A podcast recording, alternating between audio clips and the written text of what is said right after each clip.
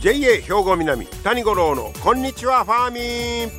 この番組は元気笑顔そして作ろう豊かな未来 JA 兵庫南がお送りします。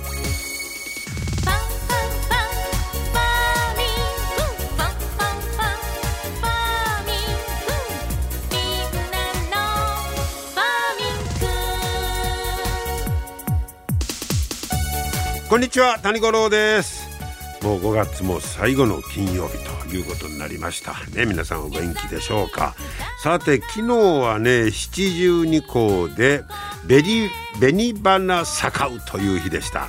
あの紅花の花が咲き誇る頃いうことで紅花といえばえー、あの染料にね、えー、使うので有名ですよね。あと植植物油としてもね、えー、使えるということなんですけどま染色なんかで山形かが有名ですわねとか埼玉なんかでもね、えー、作られているという、えー、そんな紅花のシーズンになってますよ。という七十二候昨日でした。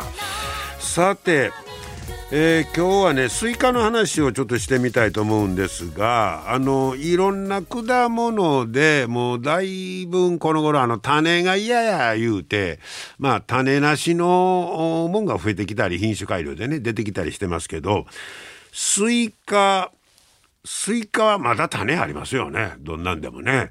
えーなんですけど、まあ一応スイカも種なしや言うたら、えー、子供とか年配の人にも食べやすいな、そら、いうことで、結構人気が出てきてるんだそうです。だから、まあ種なしのスイカもだいぶ出てるみたいなんですが、実は、その種なしのスイカを作ろう思たら、受粉を手作業で行う必要があったり、あの、実果実に空洞ができやすいとかそんなリスクもあって結構栽培が難しくって手間がかかるんですって。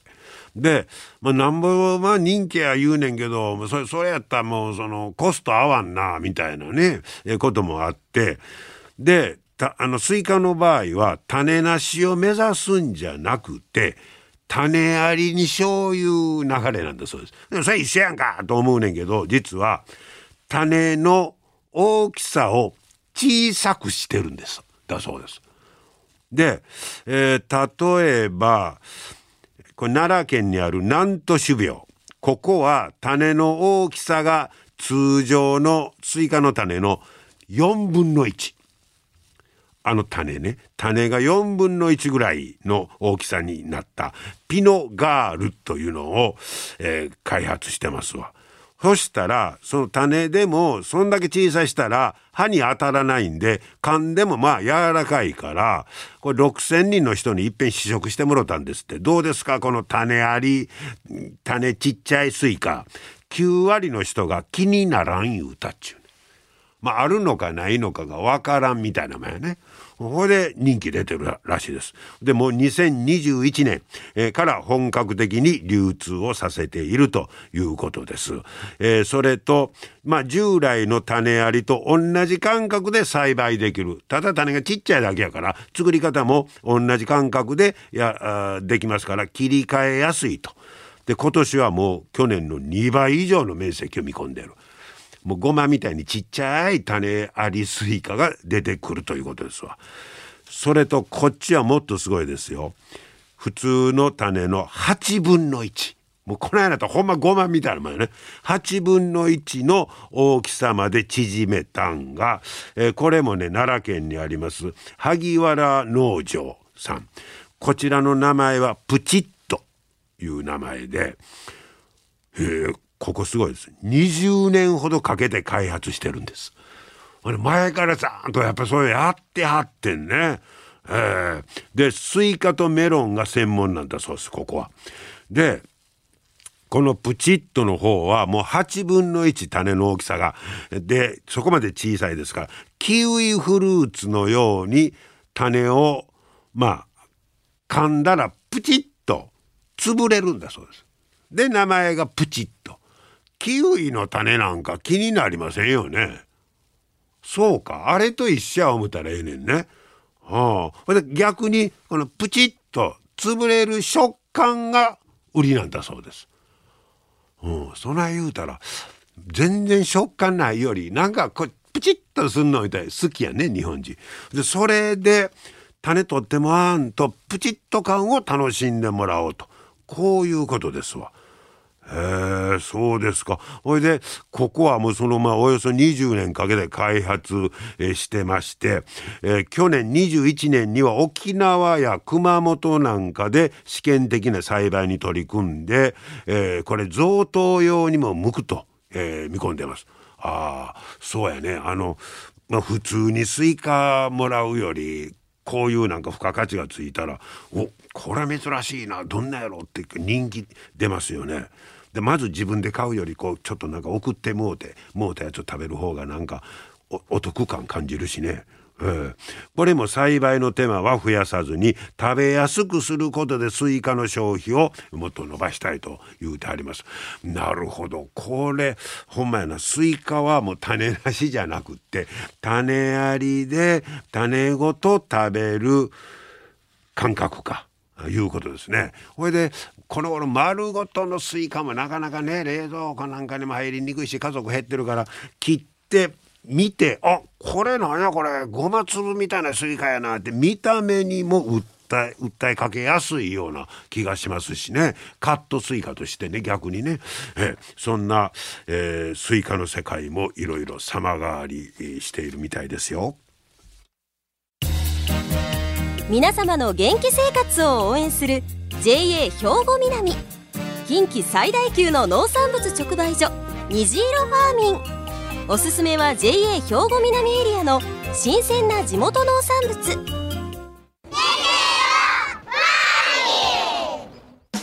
JA 兵庫南は新鮮で安全な農産物の供給。人との触れ合いを大切に地域社会への貢献。人農業自然が共生できる地域社会づくりに取り組んでいきます。皆様の元気生活を応援する JA 兵庫南。JA 兵庫南谷五郎のこんにちはファーミン。さあ、えー、営農指導員の方は毎年ね、えー、いろんなあ研究をして、えー、それを発表するという、え、研究発表をやっておられます。え、そんな、え、研究発表を今までも紹介してきておりますが、今日は、え、高砂営農経済センターの金子亮太さんの研究発表についてお話を伺ってまいりました。金子さんこんにちは。こんにちは。今日はよろしくお願いいたします。よろしくお願いします。えー、金子さんは今高砂営農経済センター所属所属ということになるんですが、はい、えー、金子さん自身はもう農協入って何年ぐらいですか？えっ、ー、とですね、9年目になります。あ、そうですか。はい。えっ、と最初から経済センターですか？そうですね。もう半入って半年で、えー、営農今でいう営農障害という、はい、はい、あの業務を行わせていただいております。あ一番最初からじゃなかったんですか、はい、あそうですね。はい、はい、で今はもういわゆる営農指導員あはいそうです。として、はい。えー、頑張ってはるんね、はい、えそういう営農指導員は初めからなろう思とったわけはなかったんですか？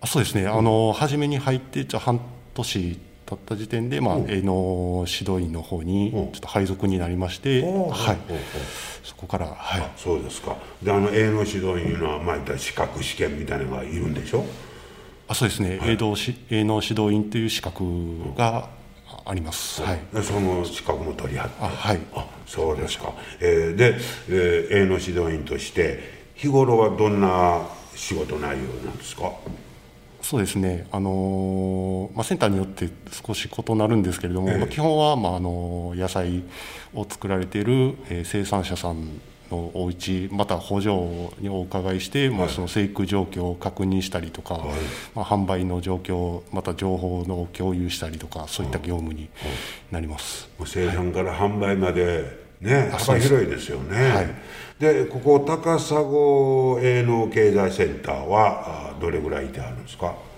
高砂営農経済センターがまず今年4月去年まであの稲見営農経済センターにいまして、はい、で今年4月か4月に、まあ、あの移動となりまして、まあ、この4月からあの高砂営農経済センターにそうですか、はい、えー、今までは稲見にいてはってね、えー、今年から高砂と。あそうですね。そうですか、はい。えー、個人的なあれですけど趣味なんかなんか終わりですか？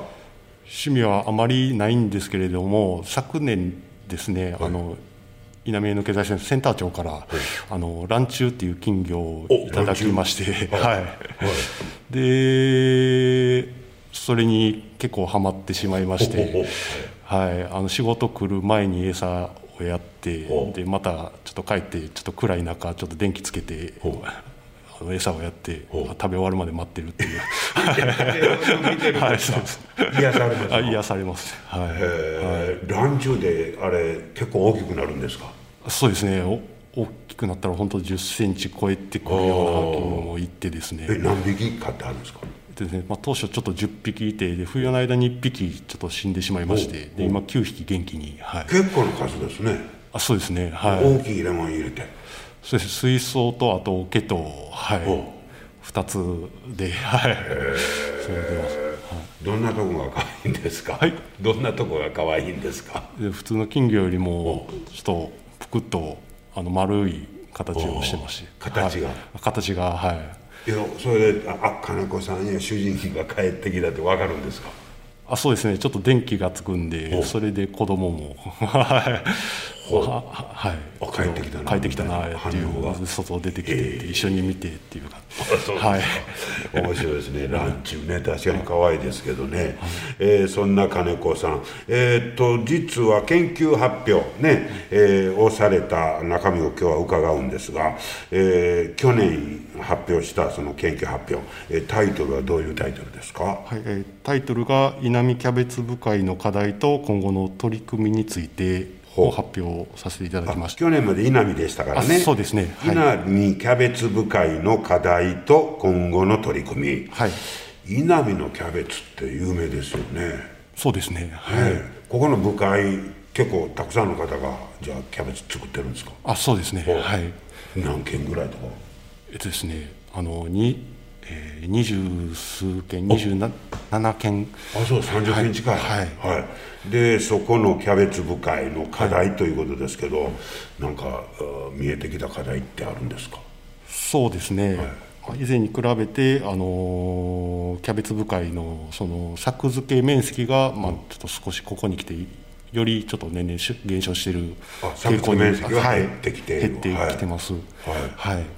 そこで、まあ、どう取り組みを行ったかっていうことでちょっと今回この発表をさせていただきました。これはやっぱりコロナの影響なんかも出てるんですか、そうですね。あのコロナの影響で、まあ、加工筋の方でまあ、キャベツを使っていたものがちょっと動きが悪くなりまして、まあ、そこで、まああのー市場価格の方がちょっと少しここ23年ですねちょっとけ下がっている傾向にありまして生産者の方々がちょっと苦しいような状況にありました。確かにね、これはさけどなかなかまあその直接影響が出てしもてしょうがないなみたいなとこもあるんでしょうけどそうですね。ねこれがまた普通のある活動に戻ればそうですね。という可能性はあるんですけど、はい。まあ、そそれで作付けも減ってきた、はい。それでやっぱり高齢化の問題なんかもありますか？あそうですね。元は高齢化の問題がありまして、で既存で作付けしていただいている部会の方々も、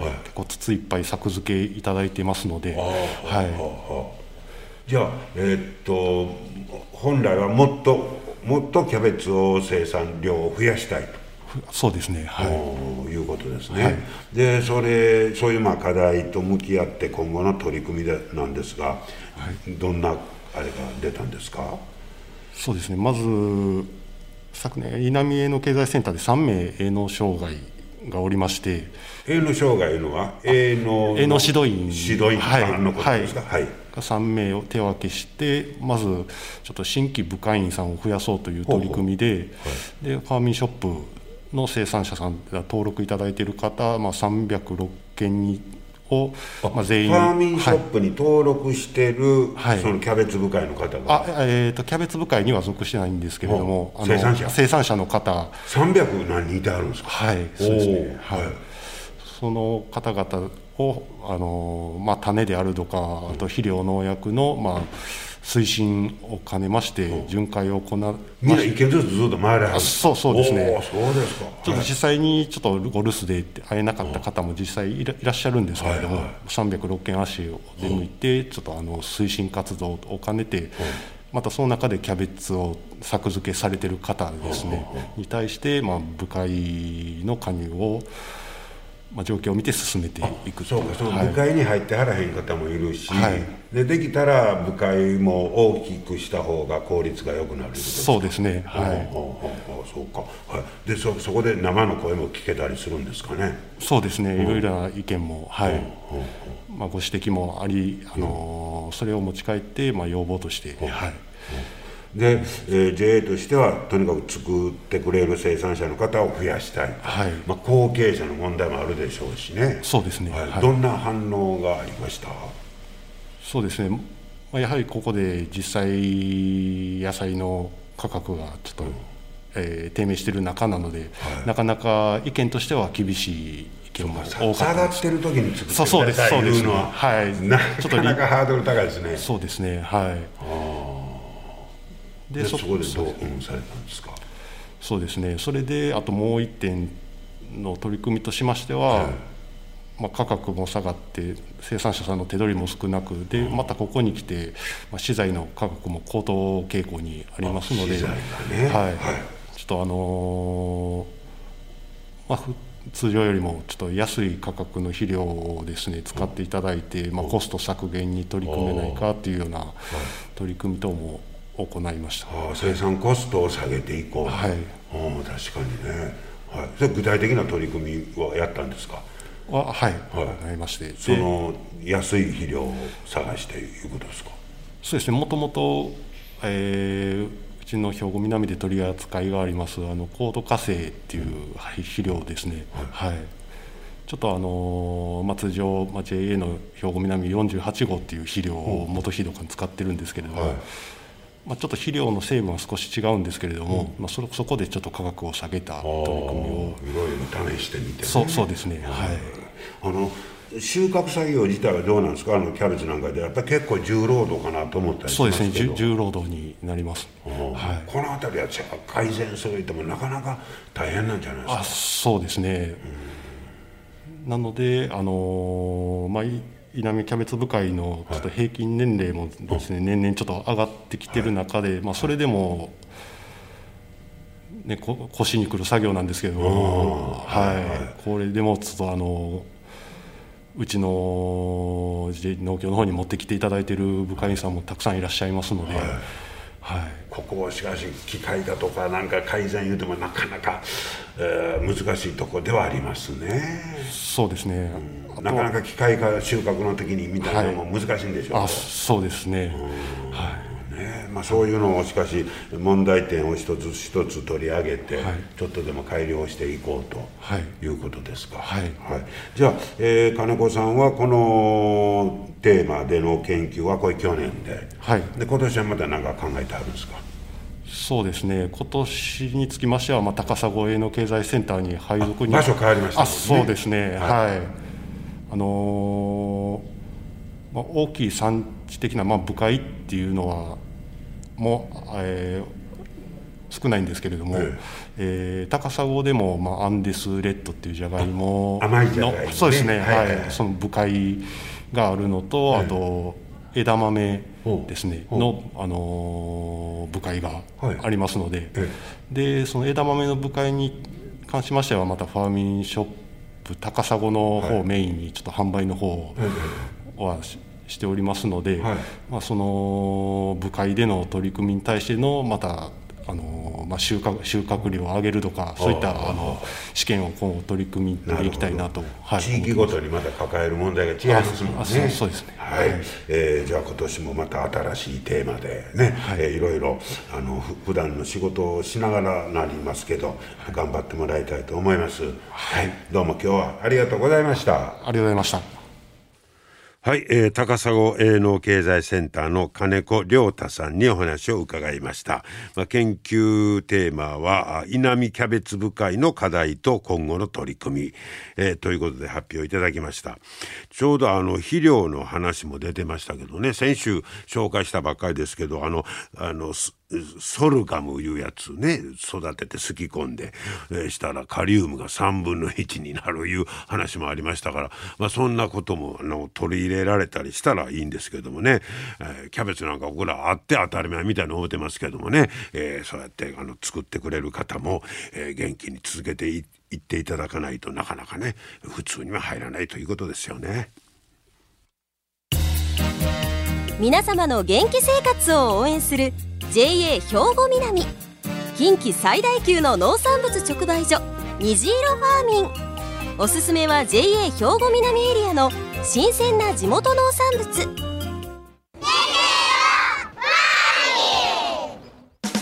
JA 兵庫南は新鮮で安全な農産物の供給。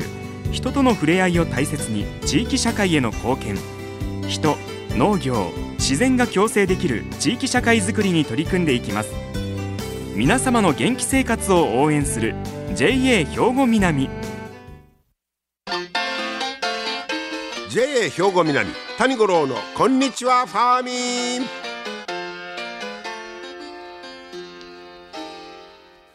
さあ続いてはファーミンアグリメッセージです。今日は JA 兵庫南清掃年部の山崎秀幸さんにハーブについて教えてもらいます。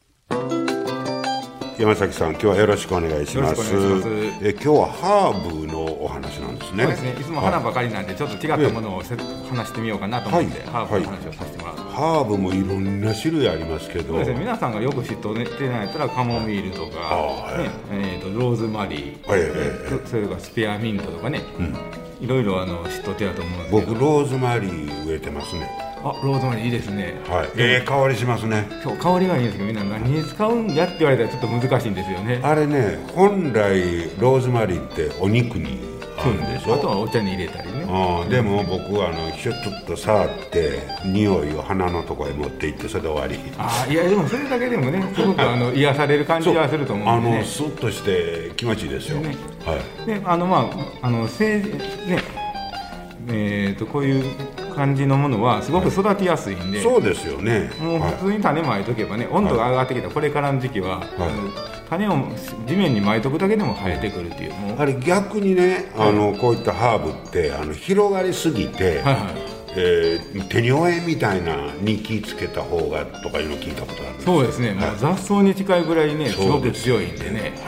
そこだけは気をつけてもらって、まあ、あとはひどい話ですけど除草剤かければ枯れますけどね あ増えすぎた時は。増えすぎたら、うん、ちょっとなかなかそういう気にな なれかわいそう。な気にはねなると思いますけど、はい、じゃあそのまあ言うたら自分の好みに応じてみたいな感じですか？そうですね。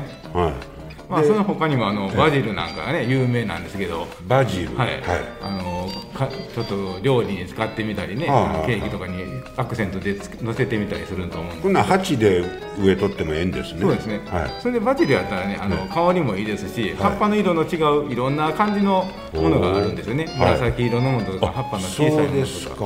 はい、だからそれをあの花と一緒に寄せ植えとか花壇に植えてもらってもまた別の使い道があると思いますはい。じゃあね皆さん一度またハーブにチャレンジしてみてはいかがでしょうか。楽しいですもんね。はい、はい、山崎さんでした。ありがとうございました。はい僕もローズマリーやタイムとかも植えてるんですけどちょっとあるだけで違いますもんね。是非今日も最後までお付き合いいただきましてありがとうございました。JA 兵庫南谷五郎のこんにちはファーミンこの番組は元気笑顔そして作ろう豊かな未来。JA 兵庫南がお送りしました。